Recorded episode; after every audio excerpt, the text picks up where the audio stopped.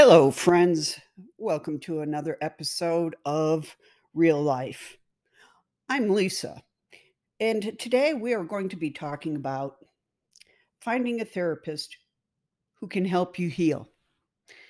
Uh, you'll be learning how to choose the right therapist, get the most out of your therapy or counseling sessions, and evaluate your treatment progress. This podcast is not intended to replace therapy, counseling, or seeing a psychiatrist. All information is researched and opinions are my own. I am a mental health registered nurse and professional content developer. So let's get started. As I said, we are going to learn how to choose the right therapist, get the most out of your therapy or counseling sessions, and evaluate your treatment progress. So, Let's start out with how therapy and counseling can help. Therapy can be an effective treatment for a host of mental and emotional problems. Simply talking about your thoughts and feelings with a, a supportive person can often make you feel better. It can be very healing in and of itself uh, to voice your worries or talk about something that's weighing on your mind. And it feels good to be listened to, to know that someone else cares about you and wants to help. While it can be very helpful to talk about your problems to close friends and family, uh, sometimes you need help that the people around you aren't able to provide. When you need extra support, an outside perspective, or some expert guidance, talking to a therapist or counselor can help. While the support of friends and family is important, therapy is different. Therapists are professionally trained listeners who can help you get to the root of your problems, uh, overcome emotional challenges, and make positive changes in your life. You don't have to be diagnosed with a mental health problem to benefit from therapy. Many people in therapy seek help for everyday concerns. Uh, for example, relationship problems, job stress, or self doubt, for example. Uh, others turn to therapy during, during difficult times, such as a divorce.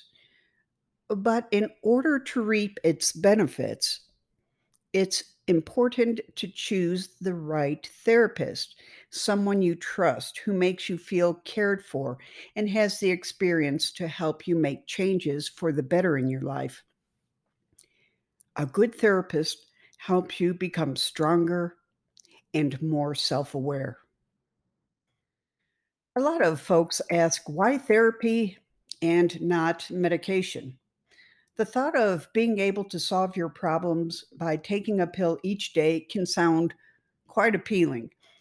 If only it was that easy. Uh, mental and emotional problems have multiple causes, and medication is not a one stop cure, nor is therapy.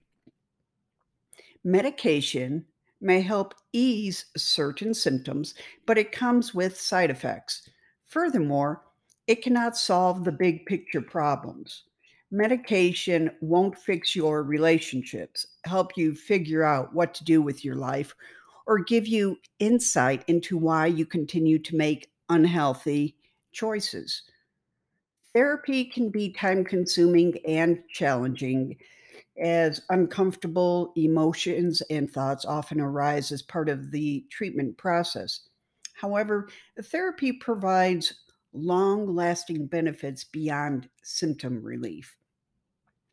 Therapy gives you the tools for transforming your life, for relating better to others, building the life you want for yourself, and coping with whatever curveballs are thrown your way. I'm going to talk about some myths about therapy. The first myth I don't need a therapist. I'm smart enough to solve my problems. Well, the fact is, we all have our blind spots. Intelligence has nothing to do with it. A good therapist doesn't tell you what to do or how to live your life.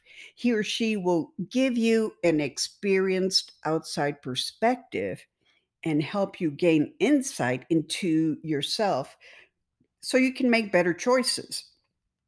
Second myth therapy is for crazy people. The fact is, therapy is for people who have enough self awareness to realize they need a helping hand and want to learn tools and techniques to become more self confident and emotionally balanced. Next myth is all therapists want to talk about is my parents. Fact While exploring family relationships can sometimes clarify thoughts and behaviors later in life, that is not the sole focus of therapy. The primary focus is what you need to change unhealthy patterns and symptoms in your life. Therapy is not about blaming your parents or dwelling in the past. Last myth therapy is self indulgent, it's for whiners and complainers. The fact is, therapy is hard work. Complaining won't get you very far. Improvement in therapy comes from taking a hard look at yourself and your life and taking responsibility for your own actions. Your therapist will help you, but ultimately, you're the one who must do the work. With that said, finding the right therapist will probably take some time and work, but it's worth the effort. The connection you have with your therapist is essential.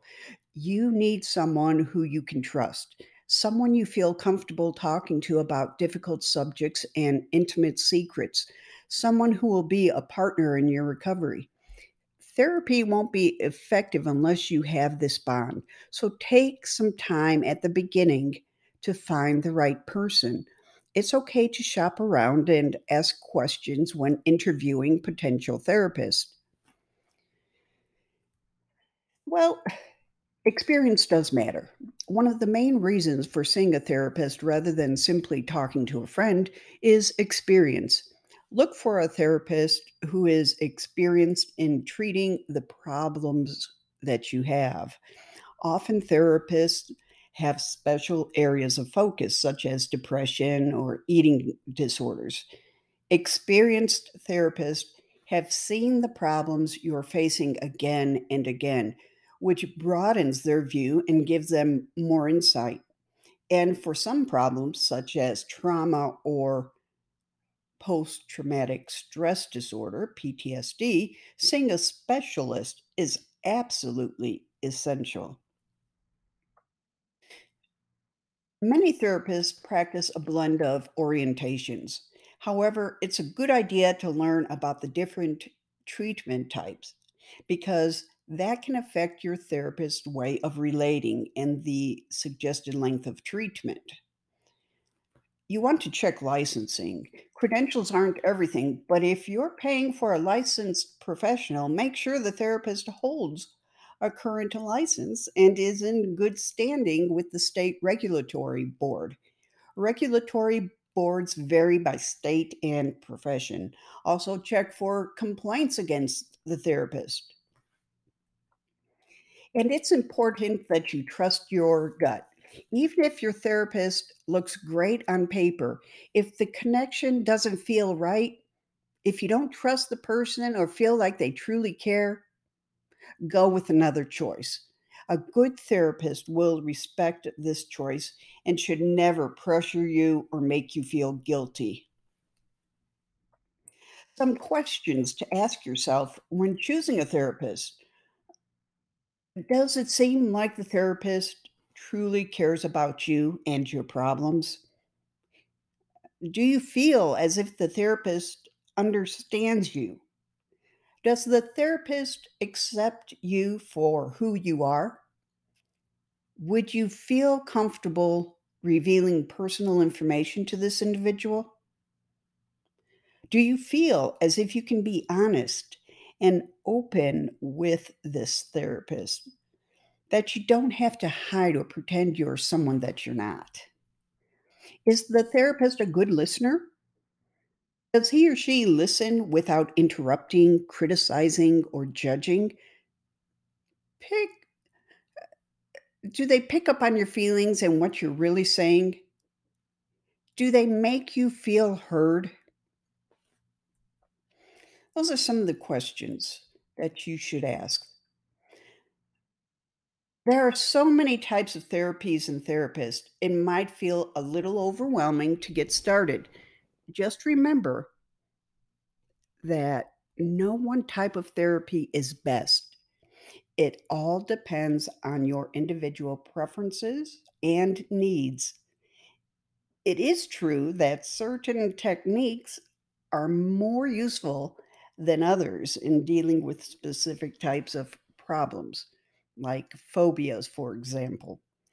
But in general, research about the best type of therapy always reaches the same conclusion, and that is the philosophy behind the therapy is much less important than the relationship between you and your therapist.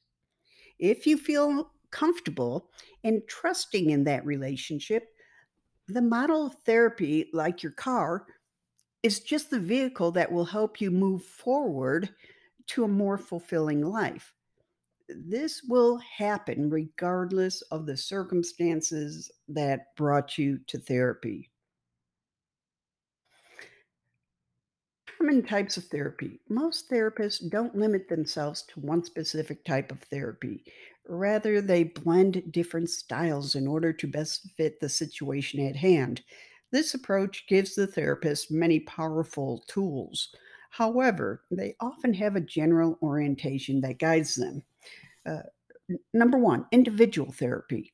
Individual therapy explores negative thoughts and feelings, as well as the harmful or self destructive behaviors that might accompany them. Individual therapy may delve into the underlying causes of current problems, such as unhealthy relationship patterns or a traumatic experience from your past. But the primary focus is on making positive changes in the present. There's also family therapy. Family therapy involves treating more than one member of the family at the same time to help the family resolve conflicts and improve interaction. It is often based on the premise that families are a system. If one role in the family changes, all are affected and need to change their behaviors as well. There's also group therapy. Group therapy is facilitated by a professional therapist and involves a group of peers working on the same problems, such as anxiety, depression, or substance abuse, for example. Group therapy can be a valuable place to practice social dynamics in a safe environment and to find inspiration and ideas from peers who are struggling with the same issues. And then there's couples therapy or marriage counseling. Couples therapy involves the two people in a committed relationship. People go to couples therapy to learn how to work through their differences, communicate better, and problem solve challenges in the relationship. Now, there is also online therapy. Online therapy allows you to access professional help from anywhere you have a reliable internet connection. While it's a relatively new form of therapy, evidence suggests that for many people it can be just as effective as traditional in person therapy. Talking to a mental health provider from your own home using a live video chat can help you avoid the expense, travel time, and inconvenience of having to meet in person at the therapist's office. Being in a familiar, comfortable environment can even make it easier for you to talk openly about your issues, whether individually or as a couple or family. While online therapy can have some drawbacks and it isn't right for everyone, if the hassle and expense of taking time off work, traveling to appointments, fighting traffic, sitting in a waiting room, or hiring a childminder has prevented you from seeking therapy in the past, online therapy could be the solution. Now, there are psychologists, social workers, licensed clinical social workers, marriage and family therapists, and psychiatrists. Uh, psychologists have a doctoral degree in psychology and are licensed in clinical psychology. A social worker, a licensed clinical social worker, uh, has a master's degree in social work, along with additional clinical training. Marriage and family therapists have a master's degree in clinical experience in marriage and family therapy. A psychiatrist is a physician who specialized in mental health. Because they are medical doctors, psychiatrists can prescribe medication. Psychologists, social workers, marriage and family therapists cannot prescribe medication. Only a psychiatrist or a nurse practitioner uh, may prescribe medication. So, what can you expect in therapy or counseling? Even uh, every therapist is different, but there are usually some similarities in how therapy is structured. Normally, sessions will last about an hour and take place around once a week. Although for more intensive therapy, they may be scheduled more often. Therapy is normally conducted in the therapist's office, but therapists also work in hospitals and long term care facilities, and in some cases will conduct home visits. You want to expect a good fit between you and your therapist. Don't settle for, be- for a bad fit. You may need to see one or more therapists until you feel understood and accepted. Don't give up. Remember, therapy is a partnership. Both you and your therapist contribute to the healing process. You're not expected to do the work of recovery all by yourself, but your therapist can't do it for you either. Therapy should feel like a collaboration. Therapy will not always feel pleasant. Painful memories, frustrations, or feelings might surface. This is a normal part of therapy, and your therapist will guide you through this process. Be sure to communicate with your therapist about how you are feeling. Therapy should be a safe place. While at times you feel challenged or face unpleasant feelings, you should always feel safe. If you are starting to feel overwhelmed or you're dreading your therapy sessions, talk to your therapist. The first sessions or two of therapy is a time for mutual connection and a time for the therapist to learn about you and your issues. The therapist may ask for a mental and physical health history. It's also a good idea to talk to the therapist about what you hope to achieve in therapy. Together, you can set goals and benchmarks that you can use to measure your progress along the way. This is also an important time for you to evaluate your connection with your therapist. Do you feel like your therapist cares about your situation and is invested in your recovery? Uh, Do you feel comfortable asking questions and sharing sensitive information? Remember, your feelings as well as your thoughts are important. So if you uh, you're just feeling uncomfortable, don't hesitate to consider another therapist. Everyone's treatment is different. How long your therapy lasts depends on many factors. You may have complicated issues or a relatively straightforward problem that you want to address. Some therapy treatment types are short term, while others may last longer. Practically, your insurance coverage might limit you. However, discussing the length of therapy is important to bring up with your therapist at the beginning. This will give you an idea of goals to work towards and what you want to accomplish. Don't be afraid to revisit this issue at any time as therapy progresses, since goals often are modified or changed during treatment. Making the most of therapy and counseling and or counseling actually. Uh, to make the most of therapy, you need to apply what you're learning in your sessions to real life. 50 minutes in therapy each week isn't going to fix you. It's how you use what you've learned in the rest of your time. Here are some tips for getting the most out of your sessions. Number one, make healthy lifestyle changes. There are many things you can do in your daily life to support your mood and improve your emotional health. Reach out to others for support. Get plenty of exercise and sleep. Eat well. Make time for relaxation and play.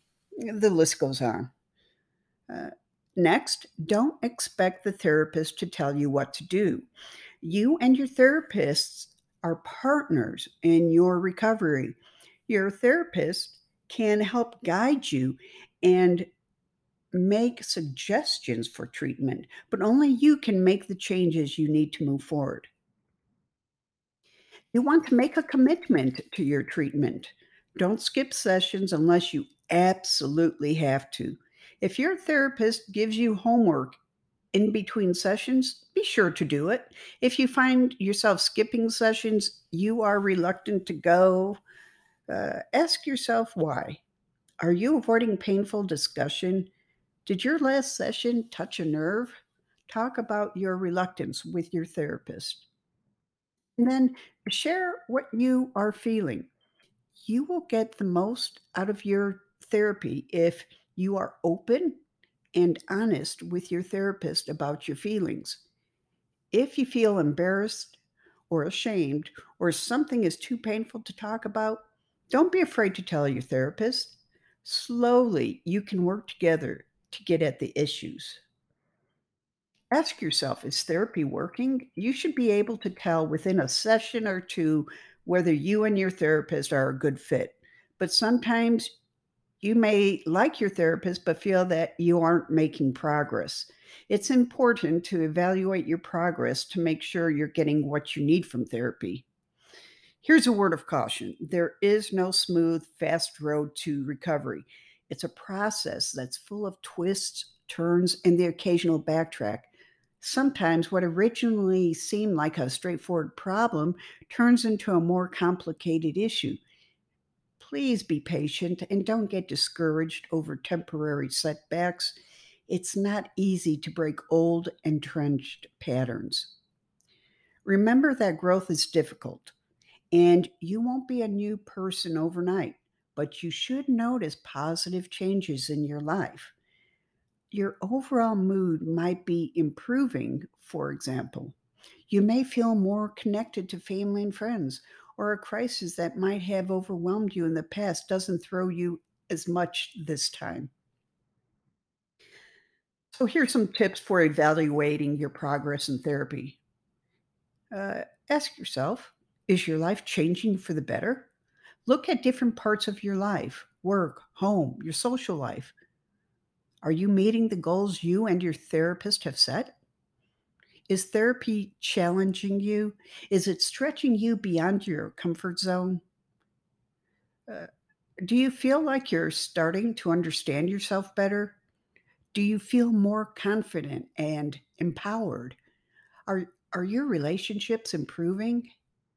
Your therapist should work with you re-evaluating your goals and progress as necessary. However, remember that therapy isn't a, a, competition. You are not a failure if you don't meet your goals in the number of sessions that you originally planned. Focus instead on overall progress and what you've learned along the way. When to stop therapy depends on you and your individual situation. Ideally, you will stop therapy when you and your therapist have decided that you have met your goals. However, you may feel at some point that you have gotten what you need out of therapy, even if your therapist feels differently. Leaving therapy can be difficult. Remember that the therapeutic relationship is a strong bond, and ending this relationship is a loss, even if treatment has been successful.